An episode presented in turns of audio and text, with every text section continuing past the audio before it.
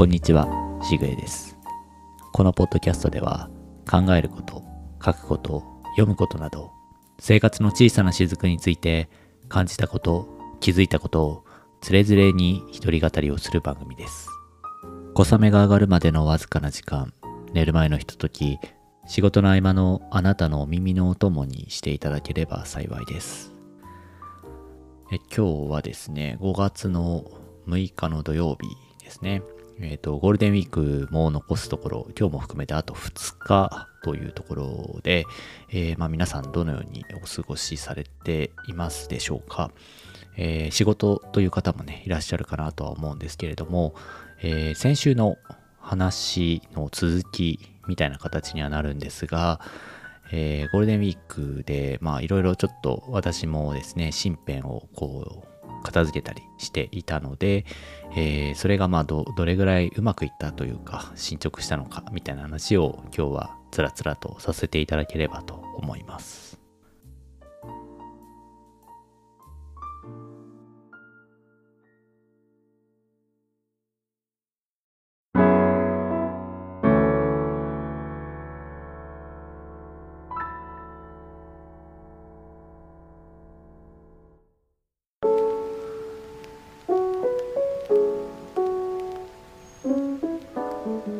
前回ゴールデンウィークで一番やっておきたかったことっていう話をさせてもらってえで Notion というメモアプリデータベースアプリみたいなのがあって、えーその、えーとアプリの、まあ、入力のフォーマットをちゃんとこう形作るというかある程度整理をしたいという話をしました。でえっ、とまあこのゴールデンウィークの期間にですねちょこちょことやりながらあまあそれなりのものを形を作ってみててですね一応形はできました。えっと、いろいろこうフォーマットって作ったのは一つではなくて、えっと、例えば日記であったりその読書メモであったりっていうのをそれぞれ別のこのデータベースの形式で作ることができるので、えまあ、それぞれ、えーいろいろこう作っていて、え大抵はまあいい形になったかなというふうに思っています。あとはこれはまあ実際に使ってみて、まあ使わない項目とか、あの、逆にこれは必要だなというものが多分出てくるはずなので、これはもう使いながら、えっ、と、修正をまた、微修正をしていくしかないかなというふうに思っています。で、えーその中でもですね、一番このフォーマットを作るのに苦労したというか、まあ今でもこの形で本当にいいのかなというのは、ちょっと悩んでいるものが一つだけあって、えっと、それが日記のフォーマットなんですね。日記というか、あまあログですよね。日々あったこと。日本語であえて言うなら、こう日記というよりも日誌といった方がいいのかもしれないんですが、この日誌のフォーマットをどうしようかなというのがあって、えーまあ、そんなに悩むことがあるのかという話なんですけれども、えっと大抵はですね、えーまあ、必要な項目っていうのは限られているので、えっとそんなに悩むポイントっていうのはないんですが例えばこう日付とか天気とかで今日あったことを書くところとかっていうのはあのまあよくやっているというか他の日記とか日誌とかライフログとかって呼ばれているものとおおむね大差ない形で作ってはいたんですが一番ネックだったのがですねこの読書であったり勉強であったり、えー自分がこうしている趣味の話であったり例えばこのポッドキャストにかける時間であったりみたいなこうなんとなく続けていることの目標みたいなものを一応この日記に記録という形で取りたいなと。えそれをまあどういうふうに記述していくかというのが結構私の中では今回悩みポイントだったですね。で、まあ単に記述をしていけ、単に記述をしていけばいいんじゃないかというふうに思われるんですけど、いくつかですね、自分のこのフォーマットを作るにあたって、えーまあ、YouTube とかでね、えーとかブログとかで、この Notion のフォーマット、自分なりに作ったフォーマットっていうのを公開していたりとか、紹介していたりっていう人たちはたくさんいて、えーそういうのをですね、結構参考にしながら見たんですけれども、えっ、と、この目標、例えばその自分が何かを継続しているっていうことのログを取りたいという場合にですね、結構多かったのは、えー、例えばそのダイエットをしているとか、あこのランニングする習慣を毎日決まった時間やるって決めてるとかですね。あとはまあ読書とか、えー、資格の勉強とか、いろいろあると思うんですけど、そういうものをこう日々記録していくときに結構多いなと思ったのは、日々の記録というか日々のその日記の中に習慣ですよね。ランニングとか読書とか勉強とかっていうのをそれぞれ一つずつこうチェックボックス式にして、えー、と項目で設定しておく。で、それができた日にはそのチェックを入れていくということをやることによって、えー、まあこう1ヶ月とかもっと長いスパンで見たときに、どれぐらいできているとか、1ヶ月のうち何日は、えー、ちゃんと達成できたかみたいなことを、えー、まあ測定する、トラッキングすることができるっていうやり方を推奨している人って結構いてですね。で、最初それでもいいかなというふうに思っていたんですけど、結果的には、えっと、そのフォーマットは採用しなくてですね、最終的には項目というか、まあ、ランニングとか勉強とかっていうのを、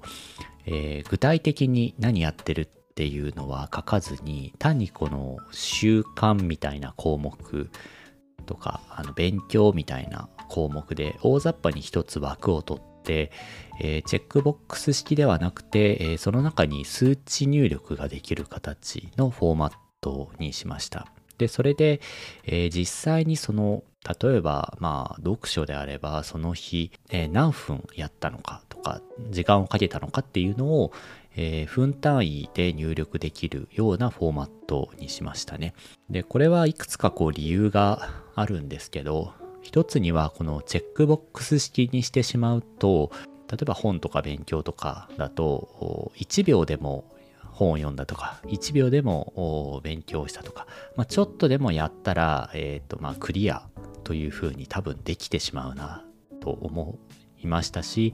仮に例えばこの、このチェックボックスを入れるのは、1日30分、えー、勉強した時だけチェックをしようというふうにしていたとしても、まあ、人間なかなかやっぱり、まあ、自分の性格的にもですね、まあ、甘えが出るというとちょっと、えー、まあ、厳しい言い方になるかなとは思うんですけど、今日はやったんだっけ？やらないんだっけ？みたいなことで、まあ、ついついどうしてもこう、チェックをつけたくなる誘惑というのに駆られるかなという気がしていて、えー、それだとまあ意味がないよなというのが一つと、そのチェックボックスだと何日やったっていうのは観測できるんですけど、結局その内訳、えっ、ー、と、例えばその5分勉強した日も、5時間勉強した日も同じ一つのチェックボックス、チェック1という形になってしまうので、実際内訳としてどれぐらいの、まあ勉強であれば勉強量、まあ、読書であれば読書量っていう形になると思うんですけど、えー、量の観測っていうのができなくなるよなと思いました。で、それもあって、具体的にその勉強量が足りてない、読書量が足りてないとか、まあ、あと忙しい時にどれぐらい勉強できてるのかとか、逆にこう暇な時、仕事がそんなに忙しくない時に、えー、ちゃんとそういうそっちの方に力が避けてるのかみたいなことの観測が多分できなくなるんだろうなと思っていたので、えー、単にそのチェックボックス式にしてしまうとその内訳が分からなくなるという点でやっぱりちょっとこの自分のやりたかったこととは違うなということがあり単純に何分やったというのを、まあ、数値で入力するという形にしました。ただまあこのチェックボックス式というのはとにかくこの習慣というのは続けていくのが大事だなというのは、まあ、当たり前ですけどあるので、えーまあ、やっぱりこうなんでしょうね、えー、まあ、カレンダーをこう塗りつぶしていくのと同じような感覚で、今日はできた、やったんだということで、モチベーションの維持をしていくという意味においては、すごく有効なポイントかなと思っているので、これはまあ、何をこう、その人が何を求めているのか、何を記録していきたいのかっていうところによって、えー、必ずしも正解は一つではないなというのがあるので、まあ、人によるなという感じですね。で私の場合はまあそのできなかった時は0ないしはその入力をしないということで、まあ、そもそもこの日はそういうことができなかったんだなということがまあ観測できるのでこの形ですねその何分やったかということを、えー、まあ観測できればいいかなということでこの形にしました。でもちろんですねその何でも質と量という話でいくと必ずしもそのたくさん本を読んだからたくさん勉強したからといってで成果が伴ってくるかっていうのは別の話だというのはよく言われるですよね。その短い時間でもこう質を高くすれば良いのだみたいなことはまあよく言われるわけですけどまあただ、えー、と個人的にはいろいろ自分が今までやってきていろいろ失敗もしてきた中で、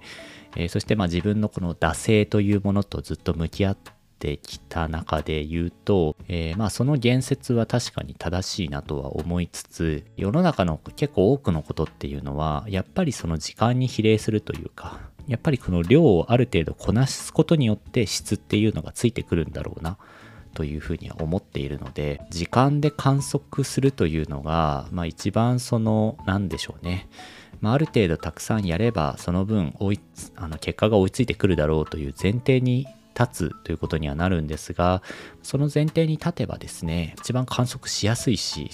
計測できるしトラッキングできるしっていうことで言うとまあ妥当な線なんだろうというふうに思いました。この質っていうことで言うと計測化しにくいっていうのがあるですよね。この質というところに行くと今度は質とは何ぞやという概念というかそこの定義づけをしないといけなくてそれをそのフォーマット計測可能なフォーマットでかつその長きにわたって記録し続けるものの一つの基準というか定義づけをするのはちょっとこれは難しいというかかなり危険なんじゃないかなという気がしたので、えー、ひとまずはその自分がやったことの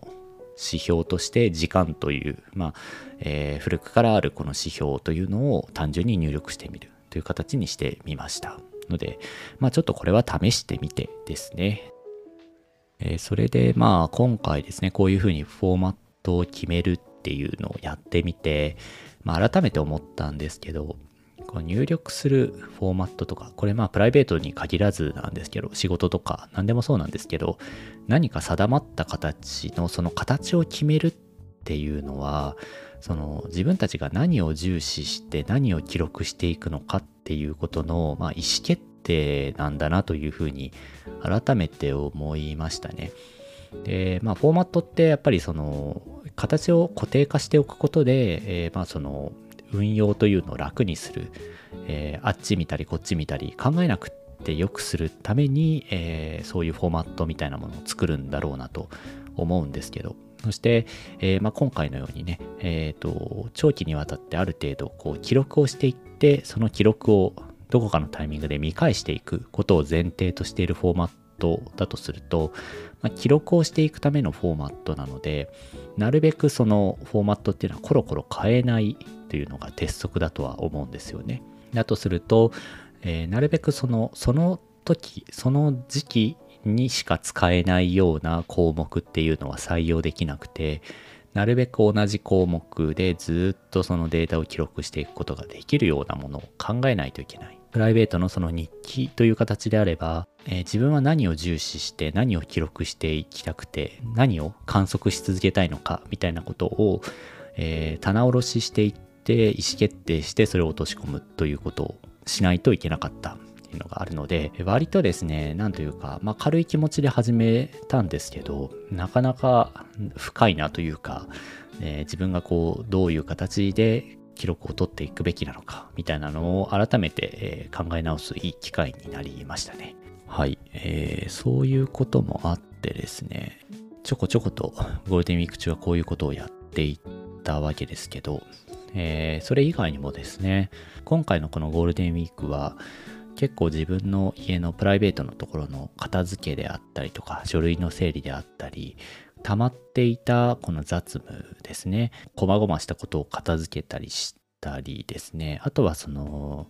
妻とこう長期的な、えー、そのお金のことも含めたライフプランニングというとちょっと大げさですけど、まあ、自分たちがどういうふうにこれから生活をしていこうかとか、まあ、どの辺に住みたいかとかですね。そういうことも含めたちょっとこの中長期的な話し合いっていうのをじっくりできたかなというふうに思っています。もともとそういうことをする予定を組んでいたんですけど。で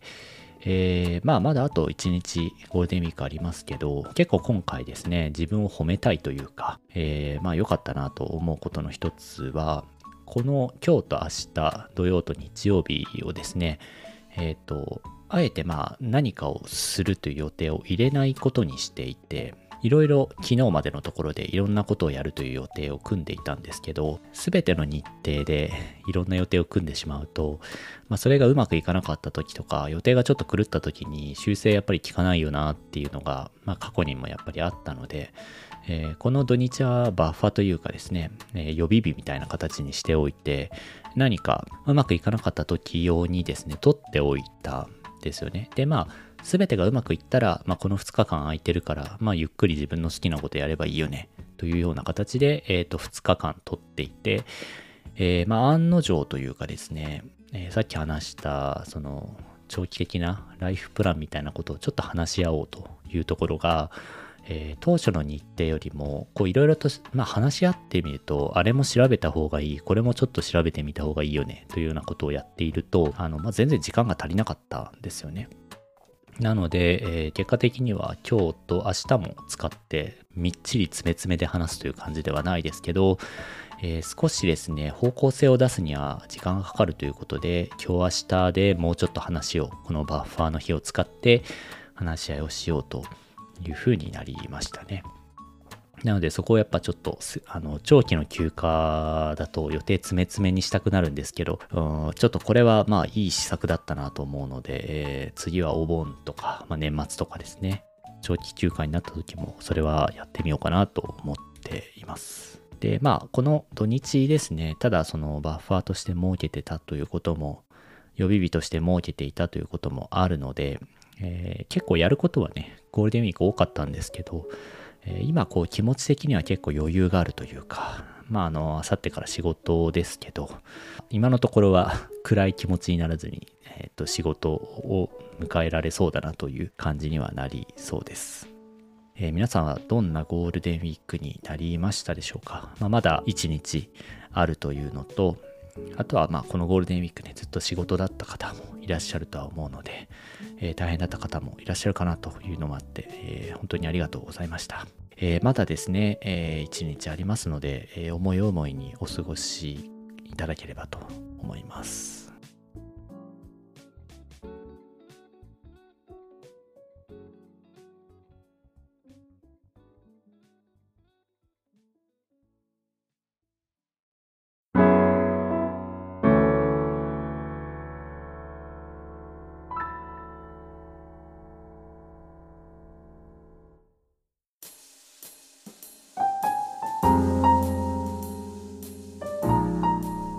番組ではお便りを随時募集しています。